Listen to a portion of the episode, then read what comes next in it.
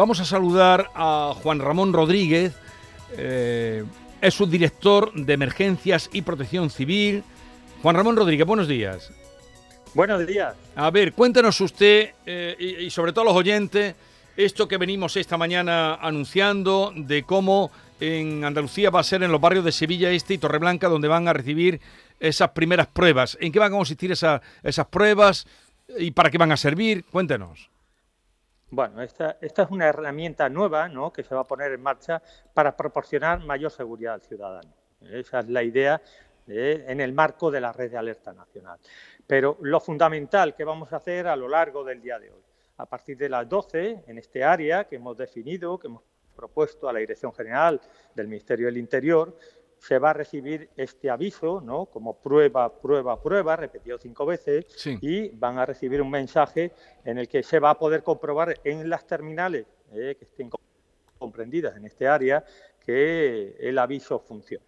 ¿Qué objeto tiene este aviso? Fundamentalmente, el objeto de este aviso es avisar con antelación suficiente a los ciudadanos que se encuentran en un área que está siendo afectada por la activación de un plan de emergencia. Un plan de emergencia como el plan territorial, el plan de inundaciones, etcétera. Y de las medidas que estas personas deben adoptar. Eso es lo más importante, que reciban el aviso y que además les vamos a decir qué medidas de autoprotección deben adoptar en su caso. ¿Y qué hay que hacer en el momento en que se recibe ese mensaje? ¿Hacer nada o hacer algo? O...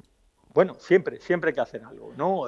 Si en el caso de la activación de un plan de emergencias de riego e inundaciones, se recibirá ese aviso, estaremos en la situación que se determine de este plan de emergencia en Andalucía y además se darán las medidas de autoprotección. Esto evitará que en algunos casos, ¿no?, en los que hemos tenido fallecidos por cruzar un vado o por tomar diferentes medidas, ¿no?, salir a la calle sin necesidad, etcétera, evitar estos riesgos a estas personas, ¿no? Entonces, lo más importante es cuando se recibe el aviso, leerlo con detenimiento, sí. Conocer en qué emergencia nos encontramos y adoptar las medidas que se proponen desde el 112 Emergencias de Andalucía. A ver, pero entonces hoy, en los barrios de Sevilla Este, ¿no?, Y Torreblanca, ahí todo el mundo que esté en ese barrio, tenga el terminal que tenga, le va a llegar ese mensaje de prueba. Efectivamente. Y me preguntarán por qué hemos tomado esa decisión, hacer esa propuesta. Es que ahí es donde tenemos el Centro de Coordinación de Emergencias 112 Andalucía, su sede regional en Sevilla y su sede provincial.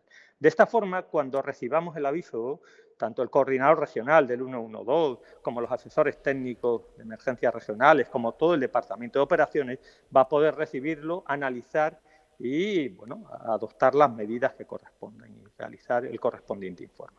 Y además lo hemos limitado lo suficiente para no alarmar a la población andaluza. Estamos en una situación de prueba. Y el objeto de las pruebas es ver el buen funcionamiento de la herramienta, pero no de alarmar / alertar a la sí. población. Claro, hay que avisar a los vecinos que van a recibir estos mensajes, que se trata de una prueba que ellos hoy no tienen que hacer nada, ¿verdad? Simplemente ver que el mensaje ha llegado, no tienen que hacer nada, ¿no? Sí, verán el mensaje llegar y le darán a aceptar, pulsar aceptar para eliminarlo de su pantalla, que ya viene referido en el mensaje. Pero no tienen que hacer nada. Efectivamente, es una prueba exclusivamente para comprobar que el aviso llega a ese área que hemos delimitado, que se propuso a la Dirección General y que ellos han adaptado.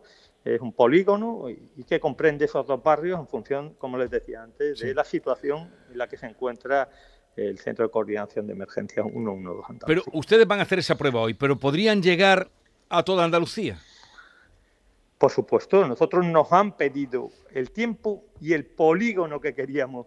Entonces, la idea es que si se activara el Plan Territorial de Emergencias de Andalucía, que esta herramienta nueva llegara a toda Andalucía. Por supuesto que sí. Eso es lo que vamos a comprobar. Lo hemos ceñido a un perímetro con un área muy delimitada, pero entendemos que cuando se ponga en funcionamiento podría llegar en caso claro, de en la mayoría de las activación. La mayoría de los, a ese nivel. Claro, la mayoría de los problemas son, diremos, locales, ¿no? Sí. Es decir, que es complicado que sea una alerta general que que afecte a todo un territorio tan grande, ¿no?, como Andalucía. La capacidad que tienen ustedes es llegar a todos, a toda la población, a todos nuestros teléfonos. Efectivamente, a todos, y además fíjense que les voy a hacer referencia a lo que hemos tenido hace unos días. El pasado miércoles y jueves de la semana pasada estuvimos en el simulacro Respuesta 22, un simulacro a nivel regional de un fenómeno meteorológico adverso que entraba por Almería, afectaba a las provincias también de Jaén, bueno, de Granada, y iba discurriendo, ¿no?, en Córdoba, de inundaciones, activación de planes de emergencia exterior, activaciones también de inundaciones en la provincia de Málaga, en Ronda, y luego afectaba posteriormente a Sevilla con la activación del plan de emergencia exterior CLH, para finalizar con las tres provincias de Málaga, Huelva y Cádiz, ¿no?, con activaciones también de plan de emergencia exterior e inundaciones. Pues en esos casos el aviso se recibiría en cada provincia en función de la afectación que tendría. Bueno. ¿Y de quién depende Protección Civil? Usted es subdirector de Emergencia y Protección Civil, pero ¿de quién depende este organismo? Bueno, este organismo depende de la Dirección General de Emergencia y Protección Civil de la Junta de Andalucía, que a su vez depende de la Secretaría General de Interior y a su vez de la Consejería de la Presidencia Interior. O sea, que cuando viene un mensaje de esto está más que contrastado y ha pasado todos los controles y todos los filtros. Quiero decir. Efectivamente. Esto es una herramienta en la que trabajamos junto con la Dirección General del Ministerio del Interior. Es fundamental. Pero desde el Ministerio esto conlleva además un protocolo de actuación, está en su tercera versión, que es en la que se está trabajando actualmente, además de las pruebas. Y mediante este protocolo de utilización, por eso les decía que solo se activará en los casos de activación como consecuencia de una emergencia, no para cualquier cosa, no por un aviso, podríamos decir, rutinario, o un aviso urgente, que no sea una emergencia. Muy bien, pues muchas gracias, Juan Ramón Rodríguez Claudio, que es subdirector de Emergencias y Protección Civil. Quienes vayan a recibir, nos estén escuchando y vayan a recibir ese mensaje que llegará como un SMS. Que no se alarmen. Ya saben que es una prueba, claro. No se alarmen, y que, por lo que nos ha contado él, es un medio más para. ¿Habéis visto la serie El Apagón? En la serie El Apagón